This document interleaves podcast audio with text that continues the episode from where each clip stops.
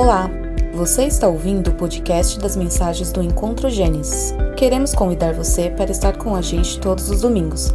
Para mais informações, acesse encontrogenesis.com.br. Centrados no Evangelho, amando Deus e amando pessoas. Mais uma vez, boa noite a todos.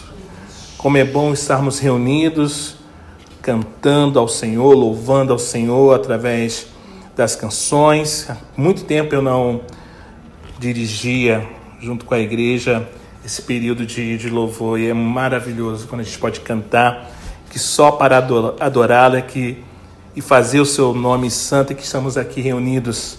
Isso é sem igual. Irmãos, nos Passos de Jesus, uma exposição em 1 Pedro. Semana passada nós encerramos a exposição do capítulo 1 e hoje vamos iniciar a introdução do capítulo 2. Então, já deixa a sua Bíblia aberta em 1 Pedro, capítulo 2. Só vamos ler apenas dois versos, o primeiro e o segundo. Uma coisa muito tranquila, tá? Como toda introdução, tá? 1 Pedro, capítulo 2, verso 1 e 2. Uma curiosidade, irmãos. É, eu não sei vocês, mas quando eu estou com fome, eu fico mal-humorado. Eu fico muito mau humor. E eu digo isso para Dedê sempre, amor, tô com fome. Tô com fome. Tô, tô que nem aqueles dois filhos de Francisco. Tô com fome. Quero comer. Eu expresso para Dedê que eu tô com fome. Eu deixo muito claro para ela que eu preciso me alimentar, que ela precisa alimentar o seu marido, que eu estou com fome eu consigo verbalizar aquilo que eu estou sentindo. E muitas das vezes nós precisamos, é, quando a gente está com fome, alguns conseguem segurar mais a onda. Eu, particularmente, não consigo. E quando você começa a se alimentar, você come, obviamente, você não vai ser um glutão, mas você come porque você quer se saciar, você quer sentir bem. Puxa, eu me alimentei, eu estou bem agora. Tá, pastor, mas o que isso tudo tem a ver com o que a gente vai ler? É isso que a gente vai ver agora. 1 Pedro capítulo 2, verso 1 e 2 diz assim a palavra do Senhor. Portanto, abandonem toda maldade, todo engano, hipocrisia e inveja, bem como todo tipo de maledicência. Como crianças recém-nascidas, desejem o genuíno leite espiritual para que por ele lhe seja dado o crescimento para a salvação. Irmãos, gente bonita e fofa de Deus, obrigado, Pati. As Sagradas Escrituras contêm perfeitamente a vontade de Deus e suficientemente nos ensina tudo o que nós devemos crer para sermos salvos. Nela o Senhor descreveu por extenso toda a maneira de servi-lo. Porque, conforme diz 2 Timóteo capítulo 3, versos 16 e 17, toda a escritura é inspirada por Deus e útil para o ensino, para a repreensão, para a correção, para a educação na justiça, a fim de que o homem de Deus seja perfeito e perfeitamente habilitado para toda boa obra. Esses são motivos mais do que suficientes, irmãos, para desejarmos a palavra de Deus. Ela deve estar perto de nós, porque é pela palavra de Deus que nós, crentes em Jesus, crescemos na fé. Ela é uma bússola, ela nos orienta para nos dá tudo o que é necessário para a nossa vida espiritual. Nós buscamos através da palavra que nos orienta, que nos dá norte para aquilo que devemos estar buscando. Temos que ter um desejo imenso pela palavra de Deus, para obtermos conhecimento da vontade de Deus, para crescermos espiritualmente na Sua palavra. Desejemos ardentemente essa palavra, como se estivéssemos com fome. Como falei aqui. Porque essa fome ela deve brotar da nossa alma, com um desejo genuíno de realmente nos alimentar dessa palavra, dessa palavra divina. Desejar ardentemente, como crianças recém-nascidas, alimentar-se da palavra de Deus.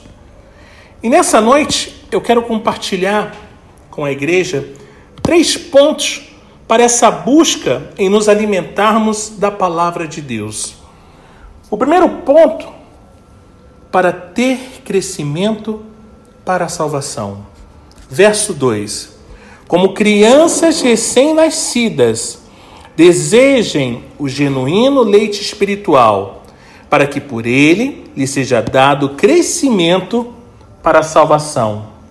Irmãos, aqui o apóstolo Pedro quer dizer com essa frase: como crianças recém-nascidas, desejem o genuíno leite espiritual. O que Pedro quer dizer com essa sentença? Quando uma criança recém-nascida ela está com fome, ela avisa para a mãe, né, que está com fome. Como? Ela começa a chorar. Se a Luísa estivesse aqui, ela poderia confirmar isso para a gente, mas Paty é mãe, ela pode confirmar isso. Ela começa a chorar. É um indicativo que a criança está com fome.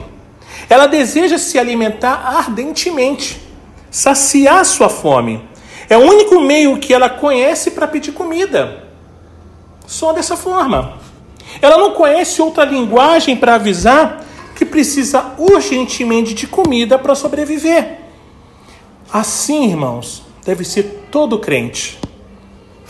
Ele é como uma criança, ele deve desejar ardentemente, de todo o coração, esse leite espiritual. Pedro aqui está falando de uma maneira figurada. Ele usa essa linguagem para falar do que? Da palavra de Deus.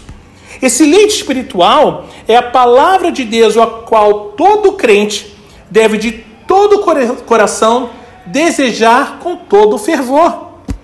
Devemos ter um apetite muito grande pela palavra de Deus. E Pedro, ele escreveu essa carta aos crentes dispersos por causa da perseguição do Império Romano. Esses crentes eles estavam sofrendo por quê? Por causa da perseguição. O apóstolo chama-os de peregrinos. Eles estão no mundo, mas não são desse mundo. Eles pertencem ao reino de Deus. Nós estamos nesse mundo, mas não pertencemos a esse mundo. Nós pertencemos ao reino de Deus, ao reino de Cristo. A vida nessa terra ela é passageira, como diz uma música do Ira, porque essa vida ela é passageira. É isso que Pedro quer ensinar a esses eleitos de Cristo, que eles não fazem parte desse reino de pecado, mas pertencem ao reino de Deus. Pedro, no capítulo 1, como lemos, verso 22 e 23, eu quero trazer à memória dos irmãos, disse o seguinte: tendo purificado a alma pela obediência à verdade e com vistas ao amor fraternal não fingido, amem intensamente uns aos outros de coração puro, porque vocês foram regenerados não de semente corruptível, mas de semente incorruptível, mediante a palavra de Deus, a qual vive e é permanente. Pedro aqui, irmãos, começa a lembrar aqueles irmãos que no passado eles eram o que? Incrédulos. Viviam no curso desse mundo. Eles eram inimigos de Deus. Estavam debaixo da ira de Deus. Mas agora, Pedro diz que eles foram o que? Regenerados. E o que, que, o que, que isso quer dizer, PR? Quer dizer que eles receberam o perdão de Jesus. Eles agora são pessoas que vivem para Cristo. E eles receberam esse conhecimento por onde? Através da palavra de Deus. O Evangelho do Jesus Cristo, o Evangelho de Cristo, que é semente incorruptível, essa palavra, ela permanece para sempre. Essa é a revelação. Ela é a revelação, a apresentação do Filho de Deus. O Evangelho é o poder de Deus para a salvação de todos aqueles que creem. Nós cremos, amém? É por esse motivo que Pedro, irmãos, diz que temos que desejar ardentemente por essa palavra maravilhosa. Devemos sempre nos alimentar da palavra de Deus. Essa palavra maravilhosa, ela vai convergir, vai nos levar para Cristo. Ela é poderosa para nos transformar, nos libertar. Ela nos mostra o caminho de volta para Deus. Através dela, vamos crescer como crianças sadias que tomam leite materno.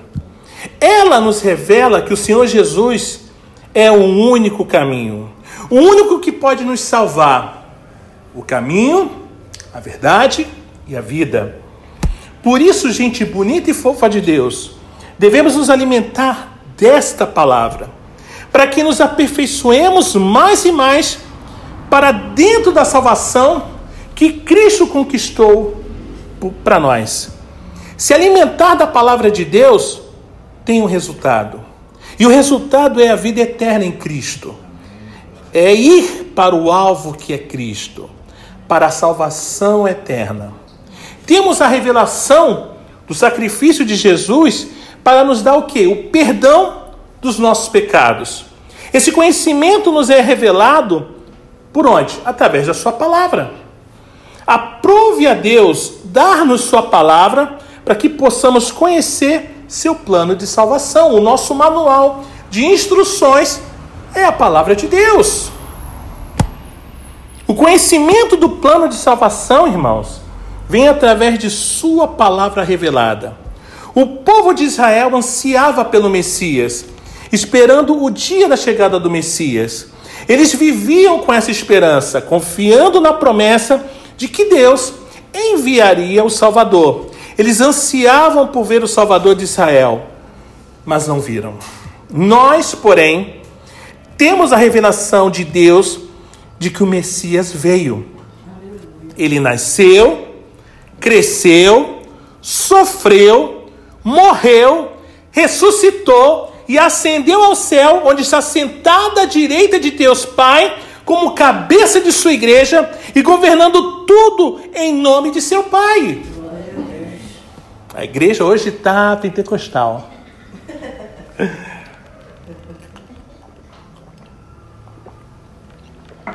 Mas agora, como nós sabemos tudo isso? De onde tiramos esse conhecimento todo? Por que cremos em Jesus Cristo? Por que o chamamos de Senhor? Há explicação para isso? Você pode explicar a sua salvação como você pode? De onde vem esse conhecimento? Para essas questões todas, meus irmãos, só existe uma única resposta. Temos esse conhecimento através da palavra de Deus. Ela nos testifica claramente o amor de Deus, nos ensinando um amor imerecido. Um amor que é graça, misericórdia para conosco entregando seu único filho por amor a nós, para nos dar a vida eterna.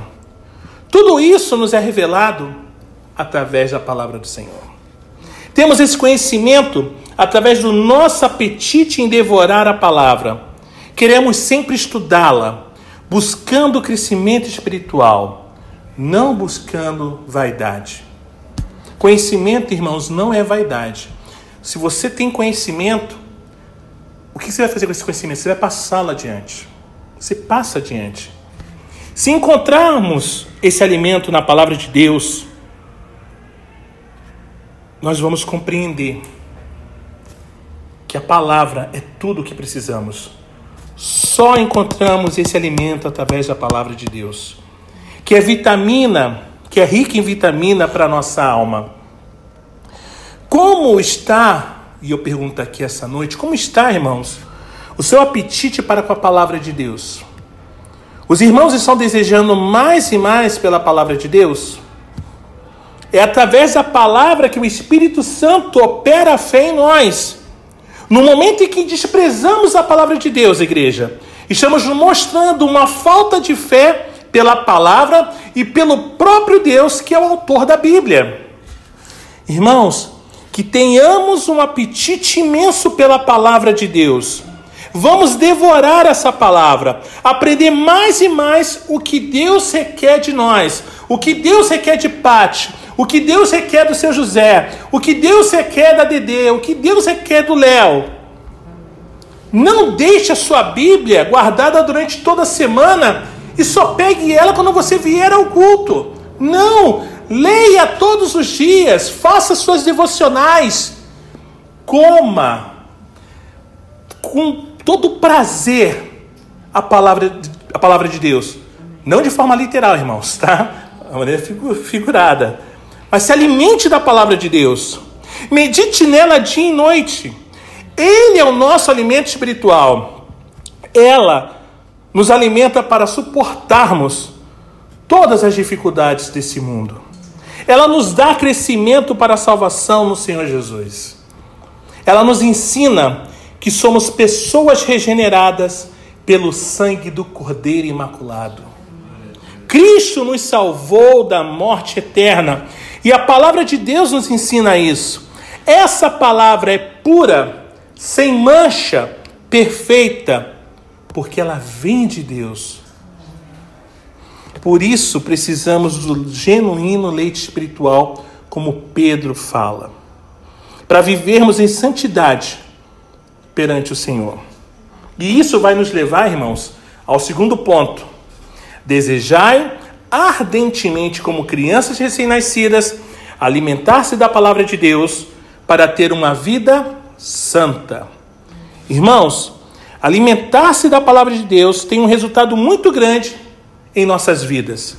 O crente deve viver diferente do modo que vivia antes. Ele não mais deve viver na prática do pecado. Ele não deve fazer o que fazia no passado, mas deve viver em santidade diante de Deus e os homens. E é por isso que Pedro nos diz no verso 1: Portanto, abandonem toda maldade todo engano, hipocrisia e inveja, bem como todo tipo de maledicência. O ato de abandonar significa deixar de lado, deixar para trás. Significa tirar a roupa velha e vestir a roupa nova. Essa roupa do pecado já não me cabe mais. Eu preciso vestir aquela roupa que nos traz, que nos torna mais brancos do que a neve. Deixarmos de lado, irmãos, a roupa do pecado, a roupa da iniquidade. Mas por que esses pecados?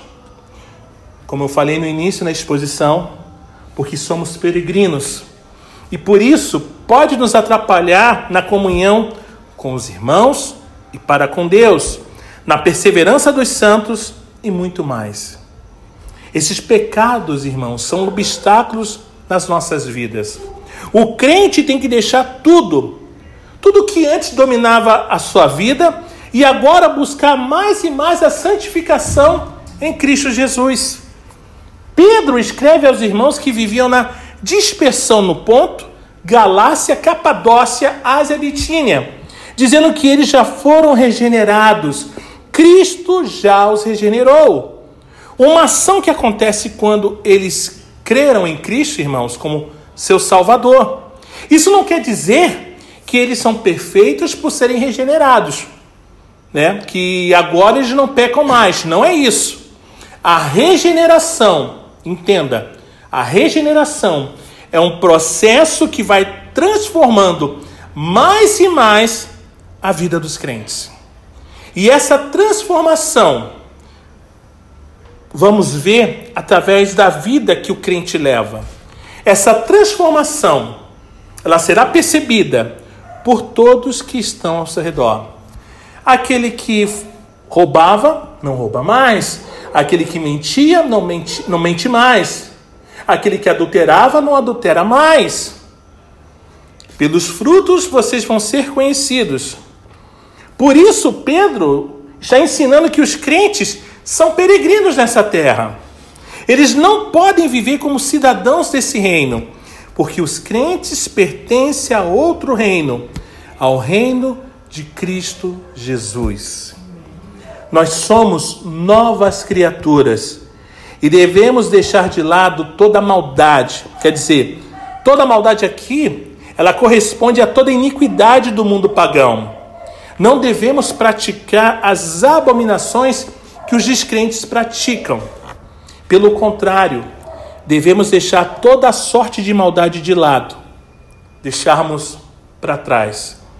Devemos buscar a perfeição em Cristo Jesus. Uma vida em que os descrentes possam olhar para nós e ver que somos servos de Deus.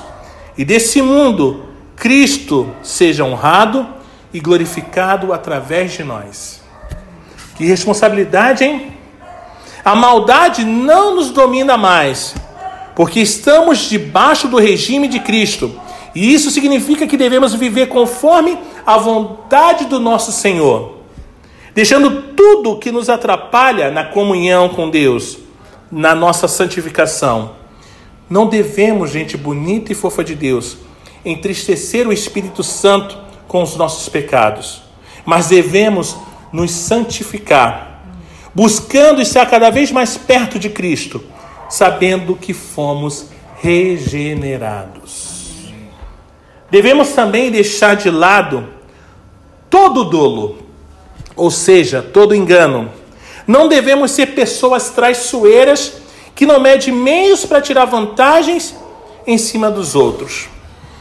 Recentemente nós vimos aí uma, uma questão indo à tona de uma, uma confissão que uma menina, uma atriz, fez a um determinado jornalista de fofoca e essa notícia vazou.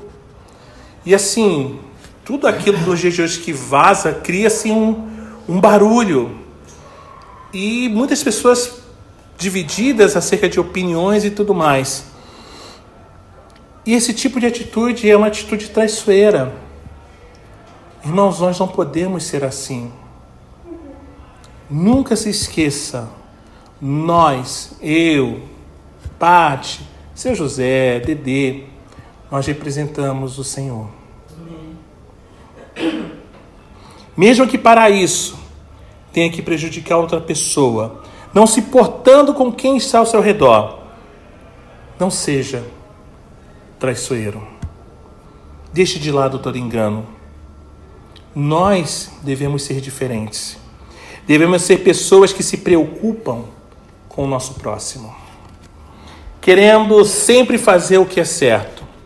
Devemos evitar o mal do próximo tanto quanto possível. Nossos atos devem combinar com as nossas palavras. Devemos viver o que falamos, como Cristo e seus discípulos. Isso é uma marca de um verdadeiro filho de Deus. Também não devemos ser hipócritas e invejosos, sendo o tipo de pessoa na frente dos outros, mas por trás somos totalmente diferentes, como se estivéssemos usando uma máscara. Dessa forma, não vamos passar de atores e atrizes que estão representando o personagem. Não devemos mostrar virtudes que não temos. Pelo contrário, devemos ser o mesmo em todas as horas sendo pessoas com as virtudes do nosso Senhor. Devemos viver aquilo que fazemos. Cristo viveu o que ele ensinou e ele quer que os crentes vivam como ele viveu, sendo um legítimo filho de Deus. Nem devemos, irmãos, ter inveja das pessoas, cobiçando o bem do próximo, a mulher do próximo, o marido do próximo. Não devemos deixar a inveja tomar conta dos nossos corações. A inveja pode até matar o nosso próximo. Não tenham inveja das coisas que os outros têm. Devemos nos contentar com o que Deus nos dá. Nós cantamos aqui: Deus me deu tudo. Mas eu olho para o meu irmão e vejo alguma coisa e não me contento. Puxa, o que deu para ele não deu para mim? Não, contente-se. se alegre com aquilo que o Senhor te deu. O que temos, irmãos, já é uma dádiva imerecida que Deus nos dá. Ele nos concede tudo o que temos em nossas mãos. Ele nos sustenta e nos guarda. Nós não precisamos ter esse sentimento detestável nos nossos corações. Lance-o para fora do seu coração e viva como um autêntico filho de Deus em seu reino. Devemos deixar toda sorte de maledicências. Maledicência, para quem não sabe, é você falar mal do seu próximo. Falando tão mal a ponto de prejudicar o próximo. Esse falatório arruína com a vida da pessoa. Esse falatório é como uma lança que penetra o coração daquele que é alvo do falatório.